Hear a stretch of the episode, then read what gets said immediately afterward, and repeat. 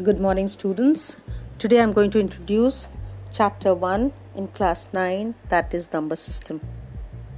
Now, what do you mean by number? Number is something which we are daily dealing with, whether it is date, whether it is time, whether it is number of students in the class, anything. You are coming to school, you must be taking a car or a cycle or a bus so how much time it has taken? That is again a number. What is the speed? That is the number. How many people you were there in the car? That is a number. So in everyday's life we are moving. Not only towards the positive side we can go towards the negative side also. I have given somebody some money.